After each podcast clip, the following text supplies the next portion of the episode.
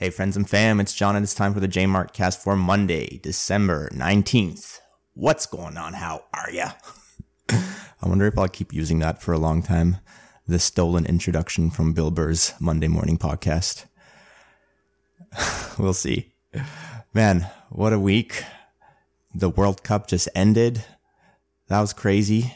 I didn't actually watch the extra time, but I watched the normal time, the 90 minutes, and that was an insane game because for the first three quarters of it, it seemed like Argentina had it in the bag, up two nothing. Didn't even even let France have a shot on on target, and then all of a sudden, bam! They come roaring back and tied it up. Uh, a friend of mine was visiting from out of town, so him and I went to a little bar and and watched the game. And then afterwards, we were planning on going to my gym to do an open mat roll and so the roll was starting at noon, which is when the extra time started. So we ended up leaving and didn't get to watch it. But uh, there was actually somebody watching the game at the gym on their phone. And then during one of my rolls, or at the end of one of my rolls, I left and came to check out what they were doing. And I saw that they were on penalty kicks, and it was actually the very last one. The Argentinian player had to just score and they would win the World Cup. And that's exactly what happened. So and then I found out later that there were actually two more goals in the extra times, one for each team, obviously tying things up.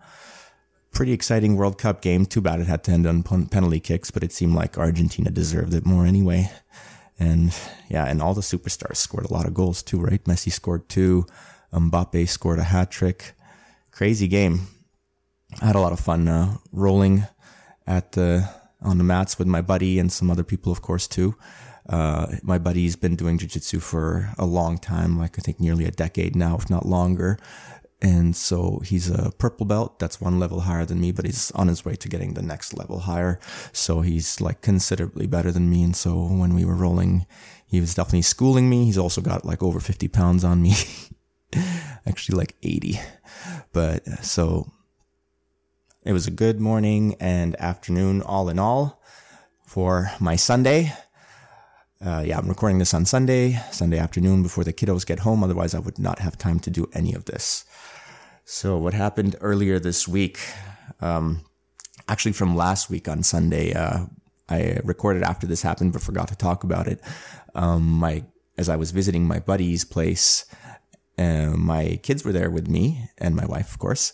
And my friend had actually gotten his uncle to come as uh, Santa Claus he's got a really big jolly uncle and he came with these like big santa boots and everything the whole get up the whole costume and you know just to surprise the kids. And uh, my son was really scared of the santa. He just buried his head in the sofa and just would not move no matter what we tried. And then my daughter was like okay with him being around but as soon as i tried to pass her to him she was like no no no i don't trust this stranger. So she start she would start crying so that was pretty funny. In terms of not so fun things that happened last week, I lost my wallet. That was kind of garbage, but didn't turn out to be as bad as I thought it'd be. Didn't really have any cash in it, so that was good. And then the only thing that I had to that I lose money over to replace was the uh, driver's license. Everything else is replaceable for free. So that wasn't too bad. By the way, did you notice the new uh, thumbnail picture for the uh, for the podcast. Uh, that's an AI generated image of my face. I use this app called Lensa. You like give it 20 pictures of yourself and then it'll generate a whole bunch for you. Uh, I paid like three bucks to get 50 images generated. And out of the 50 it did, it was like five, maybe five or six good ones and I picked the best one and I added some laser eyes to it and some Bitcoin logos and now we got a new thumbnail. so anyway, uh, in addition to today's open mat roll, I've been going to jujitsu pretty consistently this week, three times this week for the noon classes and we were practicing double leg takedowns, which is like my specialty, of course, since my, uh, my wrestling days in high school. I've been training that. So it was good to train it and grease that groove but it's definitely something that is uh, not new to me. but in addition to that, we were also doing these uh, techniques where after the uh, you know takedown, oftentimes you'll end up in somebody's closed guard, which is basically their legs wrapped around your waist. So you know how do you get out of that? This basically was this week's uh, theme or focus of lessons, and so we were doing some grip fighting because you know you have to get a hold of someone's limbs uh, and control them in order to be able to break the legs away. Uh, otherwise, they'll just keep shoving you with their arms and stuff. So grip fighting was one of the focuses this week. And then, yeah, opening that guard up with the, once you have a good grip. So as we were practicing that the first two days, so Monday, Wednesday, when I was doing it, we do it with no resistance from the opponent. You're just kind of learning the techniques. And then on Friday, you're like, okay, today's our hard day. So we've practiced the techniques without resistance. Now add the resistance from the, your um, partner and then see how well you can apply the techniques. And then it seemed like it was going well. And I finished the class. I was like, oh, that was, that was good. I feel like I learned a lot. I was able to do it well. And then as the day progressed, I realized, damn, I really hurt my wrist. Like I can barely move it. like the, as like minute by minute, it was just getting worse. I didn't get any swelling or anything, but I just couldn't move it anymore. Uh, luckily the next day it felt a lot better, but I was a little worried there. I was like, uh oh, this is my right hand. This is my writing hand. you know what I'm saying? anyway, moving on. Oh yeah, this is something interesting. So I'm mostly, you know, stay at home dad these days, but I still do have one client whom I train. And I'm very grateful to have this client. He's a really good, motivated guy, and we've made some good progress together already. And he seems to really like working with me as well. So earlier this week, he sent me a message. And this is what his message said. He said he was going, uh, Hello, my friend at work had a personal trainer before me and then he goes, the trainer killed him with pain. He did not do any warm ups. And then he goes to say, you are great. Thank you. Blah, blah, blah.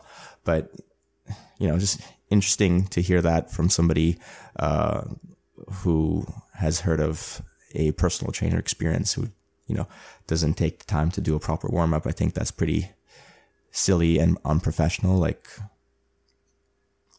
it makes sense if somebody who doesn't have a trainer doesn't think that warm ups are maybe important, but like if you're gonna be a professional trainer, like who the hell are you to not do proper warm ups? Like especially uh, now, like in the winter season, in the colder seasons, uh, it's vital that you do a warm up just to actually get your body warmer, get the blood pumping, and and get the connective tissue ready to be springy because that's what you're gonna need right? It's, it's not that complicated. You just like start off with some basic movements. You know, if you're going to do an upper body, just do some arm circles at first. And then after that, that's your basic movement. You can go a little bit more complex. You can do a warm up that's similar to the types of main exercises you're going to be doing. Let's say you decide to do some sort of bench press or something, whether it be with dumbbells or barbells, maybe as part of your warm up, you'll do some band presses just uh, you know start with arm circles then band presses and then go into your main lifts. And then of course with the lifts too i always do a little warm up set with uh, really light weights as well. Um, you know depending on how much time we have you know if some if a client is late then sometimes i i will adjust it based on time requirements and stuff like that. But obviously if you're just training yourself time requirements are different issue. So yeah if you're not if you're working out and training and you're not doing proper warm ups, you're just asking for something to go wrong. So, advice of the day do proper warm ups. At least just get your body actually physically warm before you go and do heavy lifts. So, here's something else interesting. Um, I was before, right before starting this podcast, I was just checking my emails and I realized that I got an email yesterday from the farm that I buy my beef from. Uh, they're called Wild Meadows Wild Meadows Farm. If you live in Southern Ontario, highly recommend you check them out. They deliver to a lot of regions in Southern Ontario, GTA area. So, and they have high quality beef, obviously. That's why I buy from them.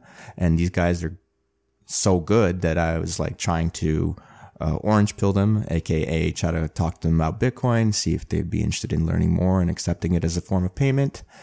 And you know, at first the guy was kind of interested, was like, let me know more information. So I sent some information to him, but uh, we haven't communicated back and forth too much since. But I did get an email from them yesterday, and uh, the main guy from the farm emails me back saying, Hi, John. You mentioned to me a while ago that we should look into Bitcoin. I'm still interested in it.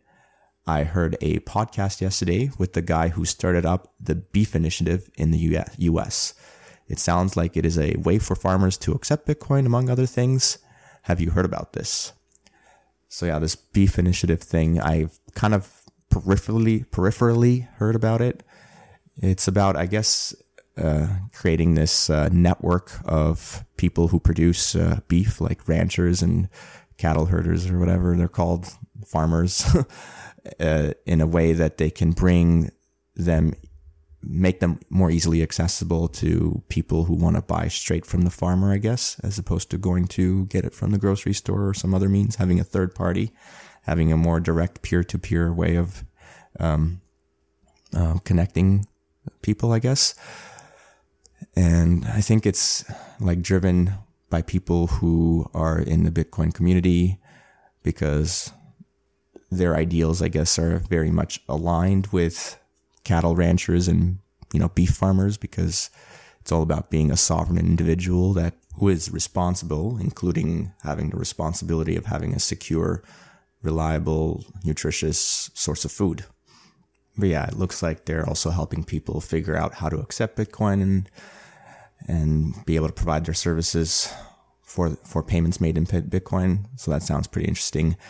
I don't know too much about it, but I'm definitely gonna reply back to this uh, to the person who sent me this email to try to you know further the conversation and keep pushing forward the idea that Bitcoin is a form of payment that he can accept for his services, and it's probably in his best interest to actually go ahead and do that. Yeah, we'll see where it goes. I'll keep you updated. Speaking of Bitcoin, let's uh, go to my dashboard on bitbo.io. Price of one Bitcoin is trading at $16,750 US dollars. but remember that you don't have to buy one Bitcoin at a time. It is, it can be subdivided. For one US dollar, you can buy as many as 5,971 Satoshis, which are the smallest subunit it can be divided into. One Bitcoin divides 100 million times. If you want to buy Bitcoin and you live in Canada, there's an exchange called ShakePay that I use, which I have a referral link for. If you use the link, then you will get a $10 reward for the first $100 you use to buy Bitcoin. So we are sitting at block height 767,964. By the way, here's a stat that I don't talk about very much. The next halving. When is that going to be? It is going to be on block number 840,000. So we're at 767 going to 840. So what do we got? Another 70,000 or so blocks before the next halving, which is estimated to be on May 1st, 2024 in uh, about a year and a half, I guess. So what is the halving? That's of course when the number of Bitcoin that is rewarded to each miner who mines each new block gets cut in half. So at the current pace, each new block that is added to the blockchain every 10 minutes has a reward of six and a quarter Bitcoin for whichever miner is the successful one that's able to add the new block to the blockchain. But in about a year and a half, that is going to get cut in half. And about every four years or so, or more precisely, every 210 blocks, this reward keeps getting cut in half until what's estimated to be the year 2140 when uh, there will be no more halvings and that's it. The total supply of Bitcoin will be uh, maxed out at 21 million, slightly less actually. And of course, this is why some people think Bitcoin is valuable because of this absolute scarce property. So yeah, to summarize just one more time, in about a year and a half, the amount of new Bitcoin coming on to the market is going to be cut in half. Now, of course, if you compare, compare that to the amount of fiat money that's going to be created in about a year and a half, I can guarantee you it's not going to be less than how much there is now. It's going to be a lot more. So that's one way to think about it. All right. So what was I going to share this week? I'm going to share a Twitter thread from George Gammon. His uh, profile is just at George Gammon, G A M M O N. He is, his description on his profile says macro addict, investor, real estate, libertarian. Through my experiences, I try to help people increase their wealth and freedom. Blah, blah, blah.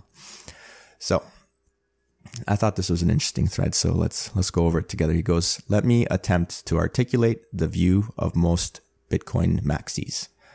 So by Bitcoin maxis, he's just talking about people who think that Bitcoin is the only valuable asset in the whole crypto space, while the other ones are not uh, worth any of your money. They're like just scams, basically.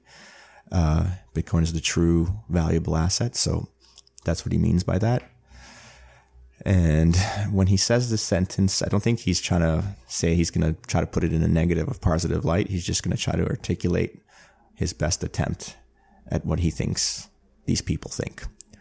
All right. So he goes to say throughout time, something we've seen over and over again is governments, kings, rulers debase money. And when they debase money, this usually leads to a collapse in society. Most recently, we've seen this play out in the United States, especially since the creation of the Federal Reserve. Yeah, so I've talked about this before. The Federal Reserve came into being in the early 19th century.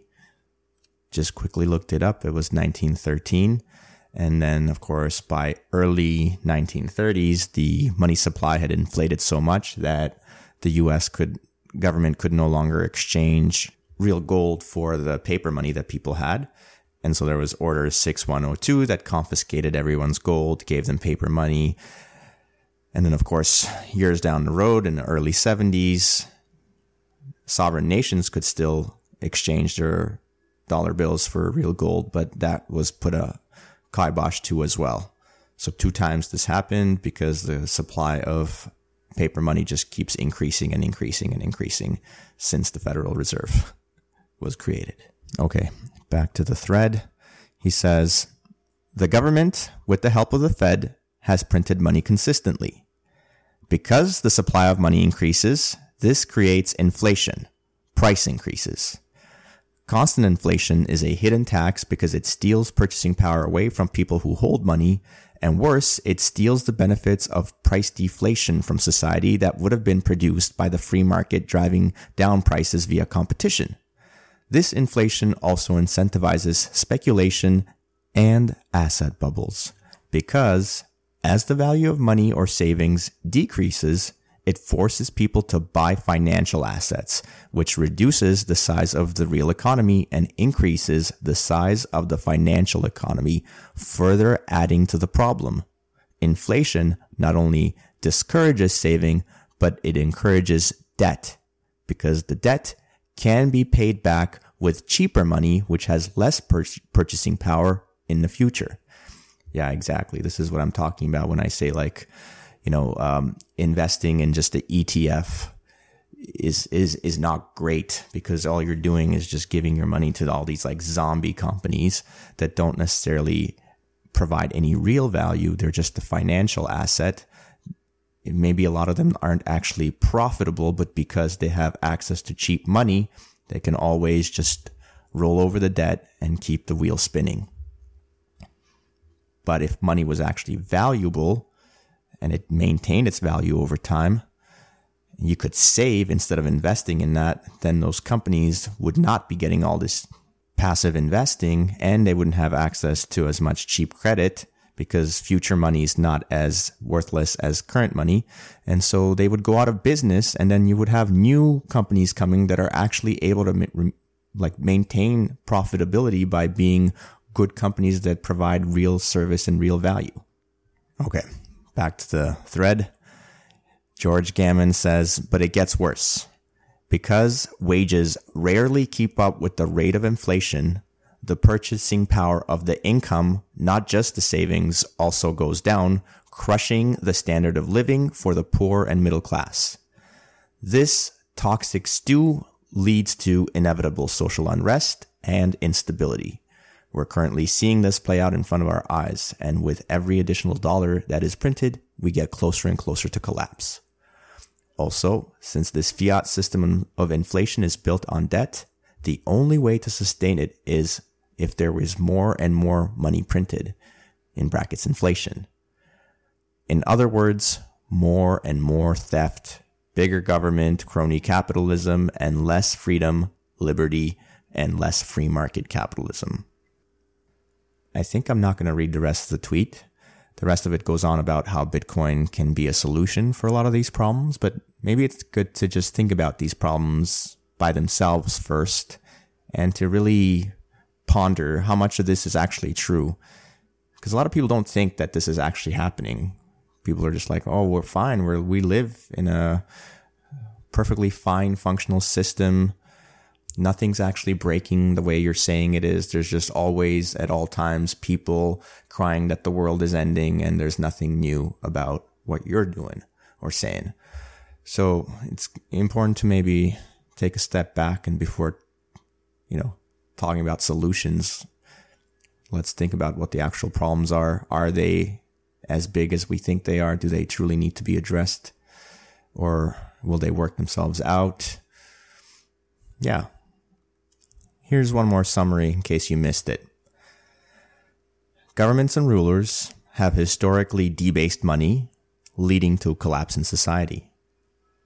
The US specifically and the Federal Reserve has been printing money consistently since the Federal Reserve started in the early 20th century. And this has created inflation. It's reduced the purchasing power of people's savings, but not only savings, but also the income this has led to many asset bubbles, including the house, housing asset bubble, of course, but many other financial markets as well, like the stock market. It's led to a huge debt creation and a lot of social unrest. Do you think that's true? I don't know. And then, of course, the only way to sustain the system is by printing more and more money. And of course, this is going to lead to bigger government and less freedom for us. Uh, what do you think? Do you agree with that? Do you disagree? Do you have any opinions? Um, different ways of framing it, maybe? Write me and let me know. Reach me on the, the socials Twitter, Instagram at jmartfit. Email me, newsletter at jmartfit.com. Whatever. If you've gotten my number, text me. Tell me what you think. Is this a real problem? Is, is it hyperbolized? Love to hear from you.